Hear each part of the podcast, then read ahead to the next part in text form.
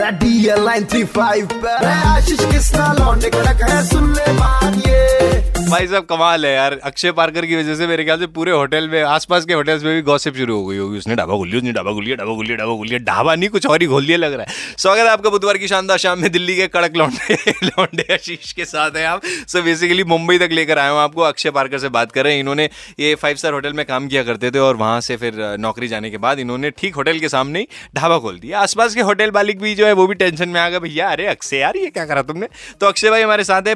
भाई, आप पहले फाइव स्टार होटल में काम करते थे अब खुद का बिरयानी स्टॉल है आपका ढाबा है ये कैसे? ये पैंडेमिक की वजह से वो का जो जॉब था मेरा वो अभी बंद हो गया इसकी वजह से मैंने ये चालू किया है। बहुत ही बढ़िया भाई बहुत ही बढ़िया। मेहनत कर रहे हो मेहनत की खा रहे हो। अच्छा आपको मालूम है कि आप सोशल मीडिया पे बहुत ज़्यादा वायरल हो रखे हाँ? जी अभी तो मैंने बस मेरे दोस्त ने एक फेसबुक पेज पे शेयर किया था मेरी स्टोरी उसके बाद वो बहुत ज़्यादा वायरल हो गई। हम्म, किसी ने बोला आपको कि आपने बिल्कुल दूल्हे राजा वाला काम कर दिया? जी देखी तो ऐसा तो ऐसे तो बोल नहीं सकते बट हाँ मतलब अच्छे अच्छे लोग आने, आने लगे अभी जिस दिन से पोस्ट किए तो हम्म। अच्छे खासे पहले तो कोई ज़्यादा इतना रिस्पांस नहीं था जब से पोस्ट हुए तो गाड़ियाँ रुक के सब लेके खाने खाते हैं गाड़ी में बैठ के खाते हैं। बहुत ही बढ़िया। सुना कुछ लोग खुंदक भी खा रहे हैं आसपास में कुछ जो होटल वगैरह हैं? जी देखते तो है कि भाई इतना अचानक से भीड़ कहाँ से आ गया और इतना क्या हो गया। पहले तो शांत शांत था कोई आ, एक दो जन आते थे। अभी तो अचानक से भीड़ लगने लगी लाइन लगने लगी और गाड़ियाँ रुकने लगी तो